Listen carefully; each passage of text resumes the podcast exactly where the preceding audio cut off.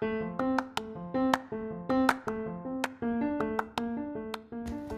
deng deng deng deng deng deng deng dung deng dah dang dang deng dang jar. Oke, halo assalamualaikum warahmatullahi wabarakatuh. Selamat pagi, siang, sore, dan malam, tergantung kapan anda mendengarkan podcast ini. Kembali bersama saya, Hasto Hidayatullah di acara podcast seketika bercerita. Podcast yang amburadul tapi tetap mengarah pada satu titik yaitu podcast ampiar. Oke teman-teman, di sini mungkin kita sudah lama tidak berjumpa melalui via online ya teman-temanku. Jadi mungkin eh, sedikitnya saya akan menjelaskan bahasanya menggunakan aplikasi apa sih untuk merekam suara yang saya rekam ini. Saya menggunakan aplikasi Anchor yang mana aplikasi Anchor ini bisa mendistribusikan suara-suara kalian yang telah direkam entah percakapan dengan teman, kawan, sahabat, pacar, mantan dan lain sebagainya. Kemudian didistribusikan lagi ke Spotify, apps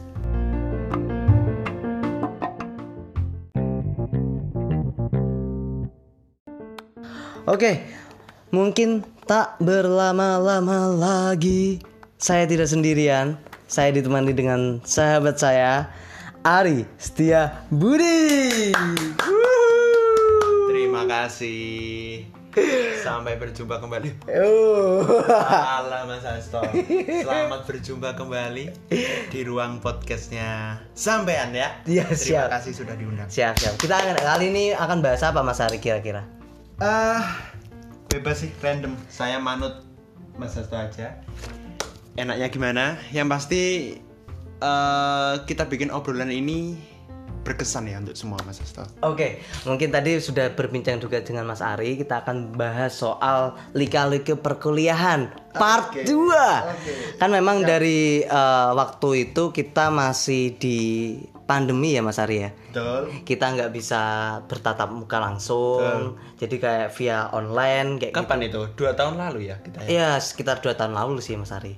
Siap. Dan akhirnya eh, terputus-putus karena mungkin Mas Ari kebetulan waktu itu di Jombang. Jombang. Aku di Trenggalek. Dan sinyalnya pun Iya agak pastinya. buruk ya. Oke, mungkin ada yang nggak mengenal Mas Ari nih di sini. Eh, tadi aku udah perkenalan nih dari Mas Ari sendiri silahkan. Monggo. Oke, eh, perkenalkan teman-teman, namaku Aris Budi. Statusku sudah berubah nih. Kalau di yang part pertama, kalau teman-teman mendengar, aku masih sebagai mahasiswa dan sebagai freelancer ya Mas Hasto. Dan sekarang alhamdulillah tugas-tugas dan kewajiban mahasiswa alhamdulillah sudah selesai dan berhasil saya oke. tuntaskan. Alhamdulillah. Dan sekarang alih profesi Mas, jadi lebih ke job seeker sih. Oke, job sih. apply ke mana-mana Oke, buat CV dan sebagainya gitu. Tapi belum wisuda ya Mas Ari? Oh belum belum kalau itu masih belum. Ya, kita doakan bersama teman-teman. semua juga untuk anda ya. Oh, jangan bahas itu. itu, oke. Oke oke. Eh, kebetulan kita satu univ ya Mas Ari ya. Betul. Di salah satu univ di Surabaya. Eh, sama-sama satu jurusan juga kebetulan di manajemen ya Mas Ari ya. Ya. Di manajemen juga. Oke, mungkin gini sih Mas Ari, kita langsung masuk ke poinnya. Eh, selama perjalanan Mas Ari ketika mengemban ilmu pendidikan di bangku perkuliahan, hal yang paling Mas Ari eh, sering berkesan karena kebetulan kan Mas Ari jauh dari rumah juga kan, sama juga saya Dari sama Trenggalek ya kan. dari Trenggalek juga kayak masih merasakan homesick waktu itu sering pulang dan lain sebagainya. Mas Ari pernah nggak sih ngerasain hal seperti itu? Eh kalau menurutku homesick itu semua orang pasti pasti merasakan ya Mas Asta pasti merasakan hal itu dan punya waktu ya, punya masa di mana Oke. orang itu job seekernya apakah bertahan lama, apakah sebentar. Jadi tiap orang itu beda-beda. Menurut saya seperti itu. Dan ya alhamdulillah waktu itu memang cukup lama ya, enam bulan. Setiap satu minggu itu pulangnya ke kampung halaman eh, dua kali dalam seminggu, dua kali. Kadang kalau sudah terlalu over ya bisa tiga sampai empat kali bahkan setiap selesai perkuliahan pulang dan sebagainya. Tapi terlepas dari itu semua, alhamdulillah di tahun kedua perkuliahan saya mendapatkan ya pekerjaan sampingan lah. Ya seperti yang teman-teman dengarkan di part pertama. Ya kita menikmati proses jadi mahasiswa itu. Berkarya Oke. bersosialisasi dengan teman-teman. Ya bersama anda juga waktu Wih. itu. Kita delegasi bersama di satu kesempatan lomba ya seperti itulah. Pada intinya saya di perkuliahan belajar banyak tentang yang namanya eh, teori ya. Teori. saya di SMK kan full yang namanya 70% praktik 30% teori. Sedangkan di kuliah teori yang lebih banyak daripada praktik. Dan kejeda 2 tahun covid itu kan harus eh, kuliah di rumah. Oke, oke. ya gitu. Jadi kesimpulannya teori dan praktik itu seimbang harus seimbang. Harus jadi di SMK saya sudah dapat praktik di sini saya seimbangkan dengan dapat teori di program studi yang kita satu kelas di Oke. manajemen. Iya. Oke benar. Jadi kayak eh, intinya Mas Ari ya, ka- kalau dari tadi Mas Ari kok menyimpulkan menyimpulkan, kita kan belum selesai ini masih awalan. Nah, itu permulaan aja kesannya itu Oke siap. Emang Mas Ari eh, selain kita untuk menuntut ilmu di kota orang, ya ya kan? Jadi kayak istilahnya kita juga perlu yang namanya kayak tadi mungkin ikut-ikut kegiatan dan lain sebagainya. Biar kita itu lebih bisa jauh-jauh dari rumah Mas Ari. Kan nggak kita jauh dari rumah, lebih mandiri ya lebih mandiri juga. Harusnya Mas Ari ya. Kalau menurutku itu eh, orang-orang itu lebih beruntung. Kita itu lebih beruntung daripada orang-orang lain yang mungkin nggak bisa bersekolah seperti kita kayak gitu. Tapi bagaimana cara kita untuk bisa bersyukur eh, terhadap kesempatan yang telah kita eh, kita dapatkan gitu loh Mas Ari. Mungkin dari Mas Ari sendiri eh, adakah hal tujuan ketika berkuliah? Oh, aku udah di Surabaya nih. Dulu Mas Ari juga pernah cerita nih.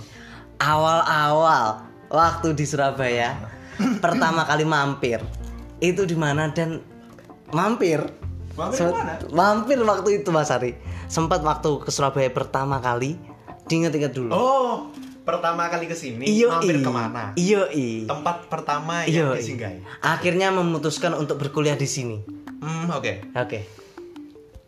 Ya itu seperti itu. Jadi kayak kita punya hal-hal tujuan itu tadi kita sudah punya planning A B C D E tapi semua keputusan kan ada di tangan yang maha kuasa Eh, iya Mas Asto. Ya kalau itu setuju banget. Yang perlu saya eh, garis bawahi dari pembicaraan Mas Asto itu tadi rasa syukur ya. Saya- aku sangat sepakat sekali itu karena tidak semua orang punya kesempatan yang sama untuk bisa menikmati eh, bangku kuliah, bisa menikmati ya anugerah lah ya kan, anugerah, yang tidak semua orang itu punya kesempatan untuk itu, gitu kan ya.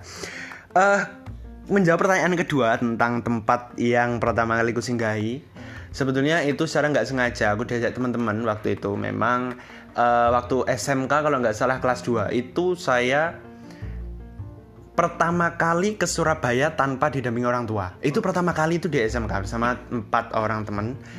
Naik kereta bersama Oke. berhenti terakhir di stasiun kota. Ya di stasiun Surabaya kota. Kita jalan-jalan di sana mengelilingi ya eh, nuansa kota bangunan-bangunan tinggi. Kita mampirlah ke Tugu Pahlawan dan kita masuk ke museumnya. Nah dari situ oh ternyata Surabaya seperti ini ya. Oh silsilahnya seperti ini. Dan kita lanjut perjalanan ke salah satu pantai. Dan pantainya itu ya terkenal lah se sejagat raya ya kan pantai Kenjeran waktu itu Mas Asto dan itu jalan kaki. Bayangkan ya da, kita dari Tugu Pahlawan kita jalan kaki sejauh kira-kira 2 km ya kan? Waktu itu belum tahu ada Grab car ya kayak gitulah kayak gitu belum kita belum tahu aplikasi semacam itu akhirnya ada orang yang memberikan apa ya informasi bahwa pesan pakai ini loh mas. Nah kita akhirnya pesan lewat situ. Kita naik mobil dan kebetulan sopirnya itu care mas. Oke. dan kita diajak keliling-keliling sebelum sampai pantai di Kenjeran itu kita diajak keliling-keliling dan cerita sedikit banyak tentang Surabaya itu apa sih Surabaya seperti apa. Dan eh, kala itu melewati eh, kampus-kampus lah ya kan? Kampus-kampus di Surabaya. Oh ternyata Surabaya itu seperti ini ya. Mulai saat itu jadi berpikir oh Surabaya itu ternyata, ternyata tempat yang besar tempat yang megah ya. Mungkin tujuan orang-orang ke sini itu pertama untuk mengadu nasib. Kedua memang tempat yang cocok untuk bisa mengembangkan diri. Saya berpikirnya seperti itu mas Asto awalnya. Gitu. Tapi belum ada kepikiran untuk kuliah waktu itu. Oke, thank you Mas Ari. Jadi memang eh, Surabaya Yes. kota megapolitan. Kita juga maksudnya eh, dari pedesaan ya, sama-sama dari pedesaan juga merantau ke kota orang dengan sedikit hal yang kita ketahui di sana. Mungkin kebetulan aku juga waktu itu sekolah di SMA di salah satu di kota Oh Surabaya. iya, aku pernah anda aja Iya, kan iya, ya. iya, iya, betul. Bagus bagus sekali. Ya bagus. Jadi mungkin tapi nggak bisa keluar Mas Ari. Oh iya. Iya. Maaf ya, aku ndak ada pengalaman pondok jadi ya kita kurang serasa kalau Oke. suasana pondok itu ndak bisa. Kita kembali di topik utama Oh, iya. Mas Ari. Jadi mungkin kita udah bahas soal rasa syukur terhadap kesempatan yang telah kita ambil di bangku perkuliahan. Udah nggak kerasa Mas Ari ya? Udah empat tahun ini ya. Yes. Hitungannya Mas Ari ini udah eh, mencapai goalsnya Hmm. Eh, dalam empat tahun ini kadang kalau misalnya kita bicara soal sarjana biasanya itu kamu harus lulus tepat waktu. Tepat waktu yang dikatakan tepat waktu biasanya empat tahun. Kebetulan kan di tempat kita nggak sampai tiga setengah nggak bisa ya mas Ari juga ya? Eh, tiga tahun setengah kita sudah ndak bisa. udah nggak bisa ya di angkatan kita ya? Minimal itu empat tahun mas. saya masih ingat sih juga mas Ari waktu zaman zaman ospek juga itu. Jangan dibahas. Jangan-jangan ospek itu kan uh, salah satu rangkaian likaliku juga dalam Iya, perkuliahan juga sih. Uh, mengenal juga teman-teman sekitar. Akhirnya kalau menurut saya Mas Ari ya, waktu perkuliahan itu uh, mungkin yang saya inginkan uh, ketika itu adalah me- berusaha semaksimal mungkin untuk mendapatkan relasi. Oke, sepakat. Nggak hanya teori, Hmm. tapi relasi juga. Entah kegiatan apa pun itu juga saya ambil semaksimal mungkin. Nah, dari Mas Ari sendiri, waktu semasa perkuliahan, tadi udah jelasin perlombaan dan lain sebagainya. Kira-kira dari Mas Ari sendiri, relasi yang paling Mas Ari sampai sekarang, oh ini nih bisa nih setelah aku selepas kuliah bisa aku jadikan relasi. Apa Mas Ari? Eh, oke, terima kasih. Ini boleh dijawab sedikit serius, Mas. Kayaknya sudah terlalu berat ya ini ya. jelas. Oke, ya terkait dengan pertanyaan itu, eh boleh nggak sedikit kita bercerita flashback, tapi saya jelaskan terperinci mulai dari saya maba. Ya mungkin itu nanti bakal eh, Mas Agus sendiri simpulkan ya relasi yang kemungkinan dapat saya manfaatkan gitu ya, seperti apa. Oke, eh perkuliahan itu membuka wawasan saya, jadi tidak hanya berpikir soal prestasi akademik tapi juga non akademik dan tidak terlepas juga tentang sosial ya. Cara kita membangun relasi kepada sesama itu seperti apa gitu kan ya. Jadi eh, teman menurut saya adalah relasi yang eh, paling dekat dan paling kuat dan bisa dipertahankan sampai kapan pun kita mau. Dan eh, saya punya indikator-indikator tertentu untuk menetapkan oh si A ini bisa dijadikan sebagai relasi Asik. Nah, gitu Mas Asto. Mas Ari ini peramal bukan? Bukan ya? Oh bukan, bukan, bukan, Tapi merasakan, oh cocok Oh, gak sih oh, gitu, oke, kayak kayak gitu sih. Chemistry ya? Ah, ah, gitu. Pokoknya pada intinya, ketika ngobrol kita berdua seperti ini, berbicara nyambung satu sama lain, memberi masukan, kritik. Nah mungkin itu salah satu eh, orang yang bisa dibuat relasi. Jadi aku ndak ndak punya spesifik soal profesinya latar belakangnya seperti apa, tapi justru ke interaksi seperti ini itu model backgroundnya seperti apa sih? Oh bisa nyambung nggak sih kayak gitu mas Asto kalau ya relasi. eh kalau relasi lain selain teman mungkin lebih ke dosen-dosen pembimbing sih mas Asto. Oke, oke. Karena sering diajak project oke. ini dan itu. Terus ya Cair. pokoknya aktif. Hah? Cair. Jangan bahas itu. ya pokoknya itulah. Sama diri sendiri kan tahu. Pokoknya project yang berkaitan dengan kemasyarakatan yang itu berhubungan dengan ya kegiatan akademik semacam itu. Itu sih. Itu untuk relasi. Iya. Mas Hasso sendiri gimana? Kalau Iya.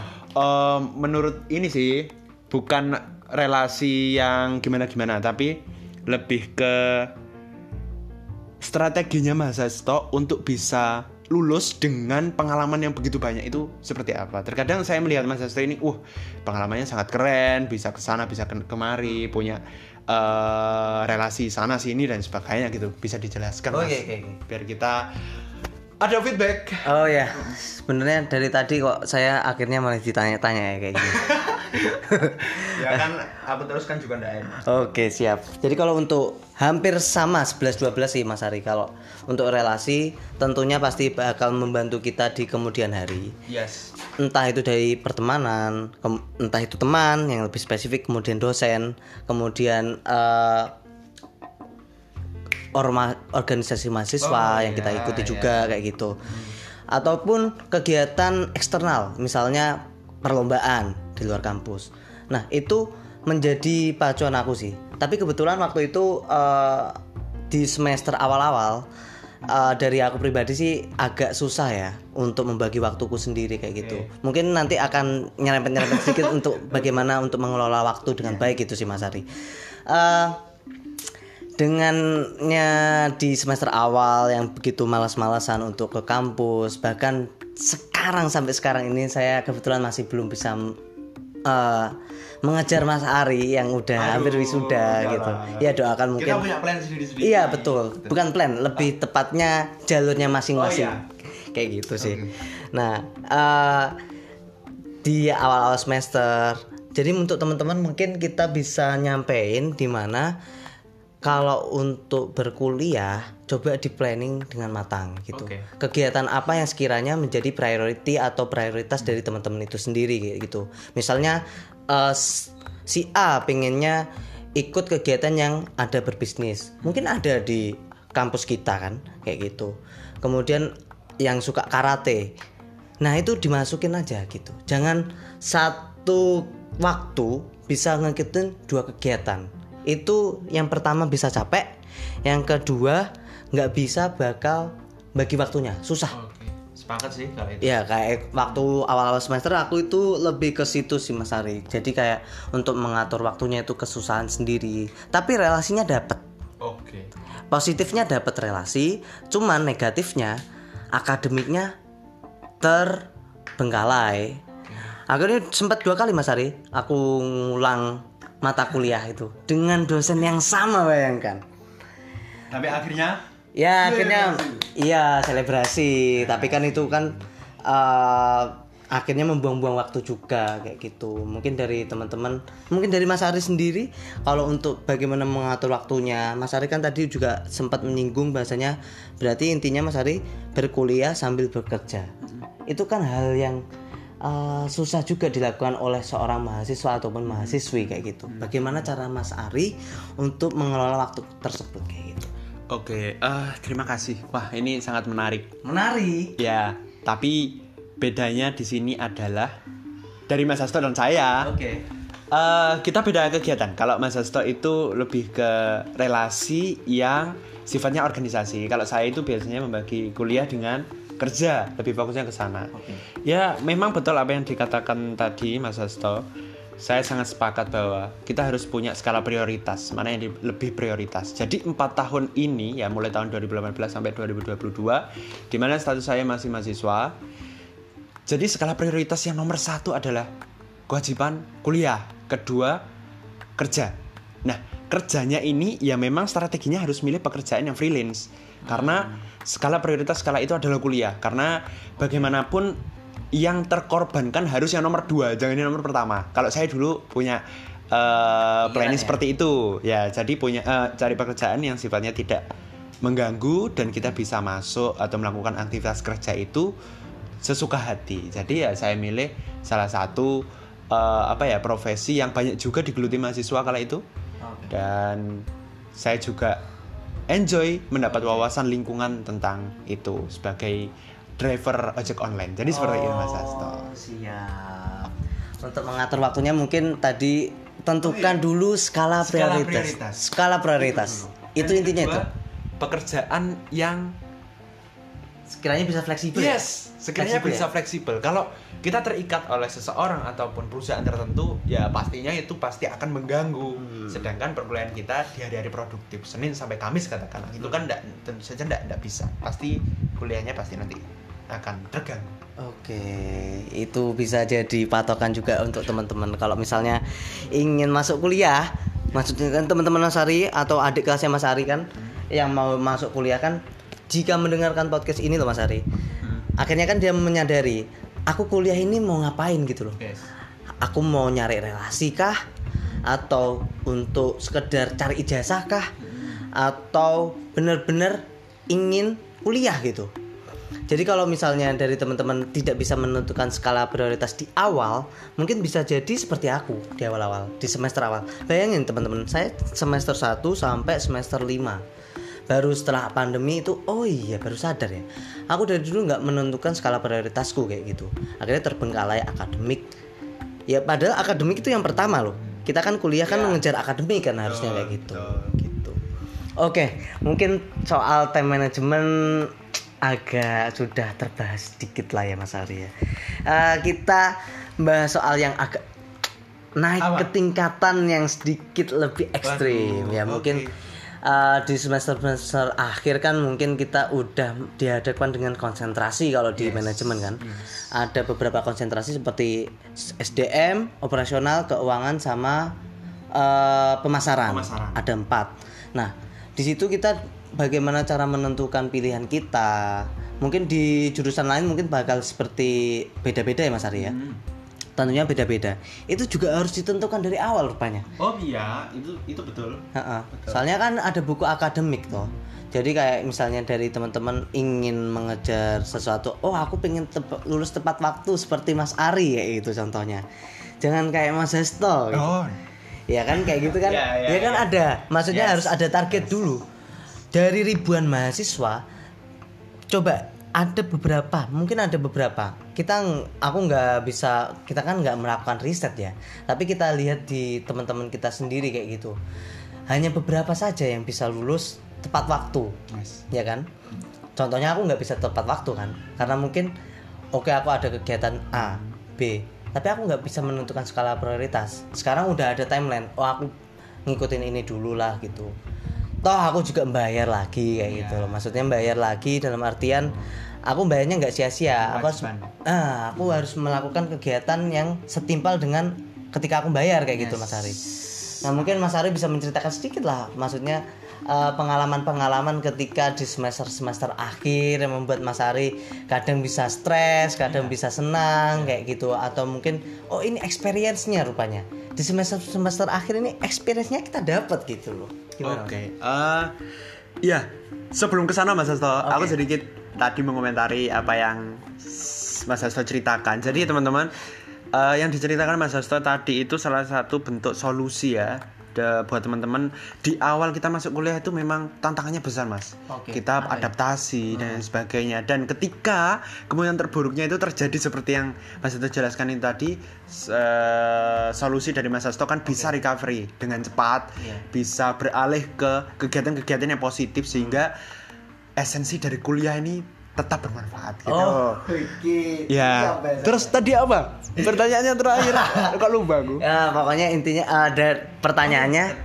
Ingat ingat. Oh. Ya ya ingat tentang uh, pengalaman ya. Iya. Ya tentu saja uh, up and down itu pasti ada Oke, ya. Kita stres, kita bahagia itu pasti ada ketika uh, mahasiswa tingkat akhir, ketika sudah kita mengambil konsentrasi dan skripsi. Karena saya jadi tahu gitu alasannya uh, program studi menempatkan satu semester dengan satu mata kuliah aja yaitu skripsi ya. Memang satu mata kuliah itu bebannya cukup berat gitu kan ya Padahal nama SKS ya. hanya nama SKS tapi ya kit- itulah kita dilatih bagaimana kita cara berkomunikasi ke dosen gitu kan ya yang pertama cara kita membagi waktu konsentrasi dan fokus kepada topik penelitian ya memang itu sebuah tantangan baru bagi saya yang sebelumnya tidak pernah melakukan hal seperti itu tapi ya alhamdulillah setelah menikmati proses yang ada alhamdulillah eh, sudah bisa teratasi dan clear dan bisa melaksanakan kewajiban-kewajiban di prioritas yang selanjutnya. Otomatis prioritas perkuliahan turun. Oke. tingkat gitu mas Asta bukan lagi prioritas yang kuliah tapi hal yang lebih Lebih wah ya. lebih ya mohon doanya Iya iya iya, mungkin eh, tantangannya tadi skripsi ya di semester Ya. akhir. Ini sebenarnya skripsi itu bukan sebuah hal atau suatu yang menakutkan ya.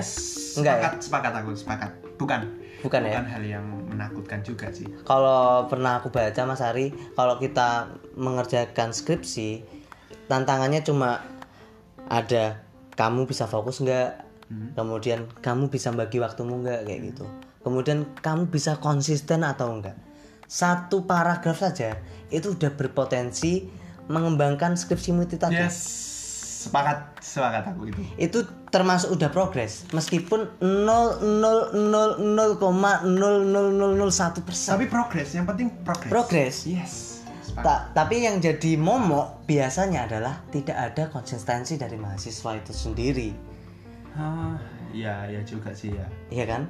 Kalau ini pandanganku Iya, maksudnya, ini aku mencontohkan diriku sendiri. aduh Iya, ya aku nggak perlu mencontohkan orang lain. Ah. Kadang kalau misalnya pas lagi hype-hype-nya, kayak istilahnya lagi semangat-semangatnya untuk mengerjakan skripsi, bisa itu kelar satu halaman. yes kemudian dua halaman setelahnya baca-baca jurnal dan sebagainya.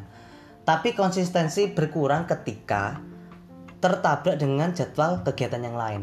Nah, itu aku nggak eh, belum bisa untuk menyusun waktunya kapan dan lain sebagainya. Mungkin sekarang udah lambat laun bisa lah. Kapan aku ngerjain skripsi, kapan aku berkegiatan dan sebagainya. Mungkin dari Mas Ari sendiri yang udah hampir lulus tepat waktu udah mau di wisuda ini ceritanya kan. Eh, November kan, insya Allah ya. yes November doanya ya mungkin minggu awal minggu awal insya Allah Ming. Semoga nggak mundur-mundur lagi ya. Insya Allah jangan ini sudah mundur sudah mundur Udah mundur oke. Mundur. Semoga nggak mundur-mundur Amin, lagi. amin, amin. Eh, dari Mas Ari sendiri, waktu mengerjakan skripsi yang paling eh, Mas Ari susah waktu itu, ketika mengerjakan skripsi apa Mas Ari? Yang paling susah ya dalam mengerjakan skripsi karena saya memang eh, apa ya pengalaman yang bukan secara teoritis sekali karena sudah terbiasa praktik ya dulu di SMK jadi itu terbawa Mas Sesto secara nggak langsung terbawa kan sampai akhir masa mahasiswa saya. Ya hal yang paling sulit adalah menentukan tema yang menarik. Tema yang menarik. tema yang menarik. Karena bagi saya tiap dosen pembimbing itu punya ya punya maksudnya punya aturan yang Standar. umum standar tertentu tapi masih dalam eh, standar yang ditetapkan prodi. Tapi ada kalanya dosen pembimbing itu minta konsep yang unik ya yang yang belum dimiliki orang lain yang konsepnya itu lebih ke terapan yang bukan hanya asumsi. Kayak gitu itu yang yang membuat eh, sulit. Dan yang kedua itu penentuan objek. Karena di konsentrasi saya sendiri operasional itu kayak lebih ke ya memang betul-betul harus ke perusahaan bukan ke orang-orang kita menyebar eh, instrumen tertentu yang harus dijawab dosen pembimbing saya tidak minta seperti itu. Jadi Oh. harus datang langsung ke perusahaan kita meminta mewawancara ya kayak gitu sih. Itu yang menurut saya kesulitannya ada di situ. Hmm, kalau soal narasi ya kita sambil berjalan sambil bemenahi kayak gitu sih mas Hasto. Itu itu sih. Kalau Paling untuk waktu sendiri Mas Ari biasanya momen atau mungkin saat-saat yang paling Mas Ari ini, wah iki wis mening iki, wis pokoknya Yes. tinggal gas gitu. Itu kapan Mas Ari biasanya? Mas tinggal Ari? gas ini maksudnya apa tinggal langsung ketik, langsung tuangkan Oh, ide-ide gitu. yang waktu ya Yo, iya, waktunya apa jadi jujur saja Mas Hasto, Hmm. saya semester 7 memang sudah ambil skripsi. itu kan sa- sa- Oh, berlanjut sampai semester 8. Hmm. Nah, berhubung semester 7 itu sudah memang fokus saya harus fokus skripsi, maka pekerjaan yang sampingan ini yang sebelumnya saya masuk itu setiap hari Senin sampai Sabtu, maka saya kurangi. Oke. Satu minggu itu dua kali aja. kembali ke prioritas tadi ya. Yes, kembali ke prioritas. Jadi kalau untuk pengerjaan sendiri saya lebih suka malam hari. Hmm. Jadi kalau siang hari itu ya family time harus Asik. ada ya kan. Asik. Quality time bersama teman-teman di kontrakan yang tercinta ini ya ya harus ada. Tapi biasanya sih malam sih. Malam start pukul 9, jam 12 selesai. Tapi kalau memang betul-betul harus selesai urgent lah kayak ya sampai jam berapapun harus diladenin sih. Oke, gitu oke, sih. Mungkin uh, untuk masalah waktu ya Mas Ari ya, tiap individu pasti beda-beda. Beda-beda. Beda-beda. Itu juga salah satu strategi sih. Biar strategi. kita nggak terlalu stres. Kalau siang kan siangnya kita sudah beraktivitas Oke. dan sebagainya. ya siangnya kita buat tidur dulu lah, Oh, boleh, Lah, kita iya. buat ngobrol-ngobrol dulu, Ah. dengarkan musik, nyanyi, malamnya oke lah kita baru start gitu. Hmm, oke. Biasanya ada yang memang bisa ngerjainnya kayak Mas Ari malam hari. Ada yang justru dini hari biasa bisa Iya. ngerjain. Subuh biasanya ya. Subuh iya jam 3 gitu bisa ngerjain satu jam eh, satu jam setengah menjelang saat subuh kayak gitu. Setelah itu biasanya beraktivitas biasanya kayak gitu. Nah, ah nggak kerasa Mas Ari kita udah di setengah jam ngobrol Nggak panjang ya. lebar ya. sampai haus itu Mas Ari. Udah minum ini tadi dari minuman apa? Kita disponsori apa ini? Ah. Iya iya iya iya.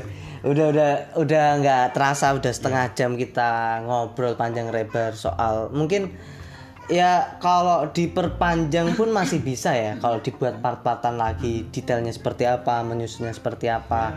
Tapi setidaknya mungkin dari teman-teman uh, bisa menangkap obrolan inti dari obrolan kita kayak gitu. Semuanya pertama Mas Ari kembali ke individu masing-masing.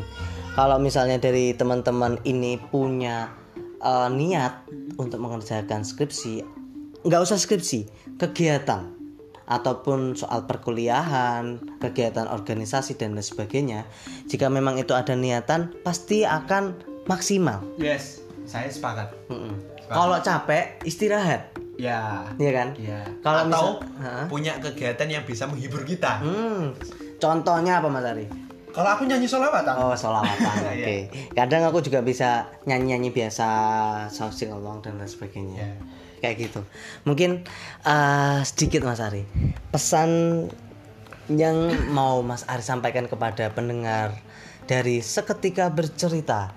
eh, bagaimana sih kita nantinya eh, ketika ingin berkuliah ataupun nggak hanya berkuliah sekolah entah itu nanti bekerja mungkin kita belum bekerja setidaknya kita melakukan kegiatan kira-kira apa yang perlu kita persiapkan Oke, aku ndak ada ndak akan menyampaikan sebuah persiapan ya mas, karena tiap orang punya frekuensinya sendiri-sendiri tentang itu. Tapi saya di sini ingin berpesan bahwa setiap orang itu pasti punya tantangan dan rencananya masing-masing. Yang penting itu semangat. Karena setiap apa pun yang kita jalani pasti menghadapi sebuah kendala itu pasti ada. Pasti. Entah itu kecil, entah itu berat, yang efeknya juga besar kecil. Itu tergantung bagaimana cara kita eh, intinya problem solving ya. Bagaimana kita menyikapi masalah itu. Yang penting itu semangat dulu. Ketika kita semangat maka ketika kita down maka recovery akan cepat gitu ya. Pokoknya itu sih intinya semangat. Kalau saya itu yang yang saya pegang selama ini intinya semangat dulu. Entah itu di depannya kita punya gambaran yang jelas atau kurang nah pokoknya intinya semangat dulu nanti bakal jelas-jelas sendiri sih kalau aku gitu kalau dari Oke, siap siap. Mungkin kalau dari aku yang sekarang lagi nyusun skripsi ya teman-teman, eh, intinya tadi kembali sih, bagaimana kita menentukan skala prioritas, kemudian kita memperkuat niat lagi dan konsistensi. Tiga hal itu aja ya yang saya pegang saat ini. Dan eh, nantinya itu akan terus berjalan. Seiring berjalannya waktu, terus berjalan tanpa sadar tiba-tiba wisuda. Oh nggak tiba-tiba yudisium. Yes. Tiba-tiba wisuda. Ya. Nah setelah wisuda setelah jadi sarjana muda nah itu kita mau ngapain? Nah gitu. Itu harus jelas juga. Iya, harus jelas. Kita planning dari sekarang. jauh-jauh hari juga. Ya harus kita planning juga. Itu sih lebih ke tiga hal itu tadi nah mungkin lebih yang terakhir kalinya Mas Ari. Ya. Lebih ke harapan ke depannya. Aku dulu ya Mas Arya jadi untuk harapanku ke depannya eh, bisa lebih memperbaiki diri sih. Mungkin ini template ya tapi setidaknya ini eh, menjadi pesan untuk teman-teman juga menjadi pesan untuk diriku pribadi menjadi eh, pribadi yang lebih baik bisa menempatkan eh, aku dalam suatu situasi apa pun dan bagaimana cara aku merespon hal-hal yang tidak aku inginkan. Merespon saja. Kalau untuk mengendalikan hal tersebut itu nggak bisa. Karena itu biasanya di luar batas kendali kita. Kayak gitu. Nah harapanku bagaimana bisa menyelesaikan permasalahan itu dengan lebih tenang lagi lebih kalem lagi lebih dipikir matang-matang lagi dan harapannya ke depannya bisa um, usahaku atau mungkin kegiatanku ke depannya bisa berjalan lebih maksimal mungkin dari Mas Ari Kalau dari harapanku ya, semisalkan aku bisa melakukan hal masa laluku, tapi sayangnya nggak bisa ya Mas Hasto. Baik buruk yang kulakukan di masa lalu itu tentunya berpengaruh ke, kepada masa depanku nanti. Oke. Dan eh, kebaikanku masa lalu yang sudah berhasil menciptakan sebuah pencapaian-pencapaian baru dalam hidupku, maka akan aku lanjutkan harapannya dengan improve-improve tertentu gitu. Oke. Untuk hal yang buruk maka tetap dipendam menjadi pelajaran dan pengalaman di masa yang mendatang sehingga kita dalam menghadapi sesuatu itu lebih dewasa, lebih jernih, oke mencerna masalah itu lebih membangun kita atau ya semacam itulah Mas Hasto. Ya hampir sama sih. Ah, hampir sama. oke. Itu aja. Oke, terima kasih teman-teman. Pada intinya tadi apa yang disampaikan Mas Hari dan juga aku adalah apa yang kita tanam itu yang kita tuai. Yes, betul. Oke, Ya. entah itu perkuliahan, terus kemudian hidup bersosial dengan masyarakat, entah itu nanti ketika di lingkungan kerja yang lingkupnya mungkin lebih luas lagi Ya. kayak gitu ya kita lebih prepare untuk menghadapi hal tersebut. Oke terima kasih Mas Ari atas waktunya. Siap. oke siap siap siap. Selalu ya. oke oke. Terima kasih atas kesempatan yang diberikan. oke terima kasih. Kita tutup. Jangan lupa dengerin podcast ketika bercerita. Podcast yang amburadul tapi tetap mengarah pada satu titik yaitu oh salah. Apa? Satu titik satu. satu titik yaitu podcast ambiar oke oke. wassalamualaikum warahmatullahi wabarakatuh Waalaikumsalam warahmatullahi wabarakatuh. Clap.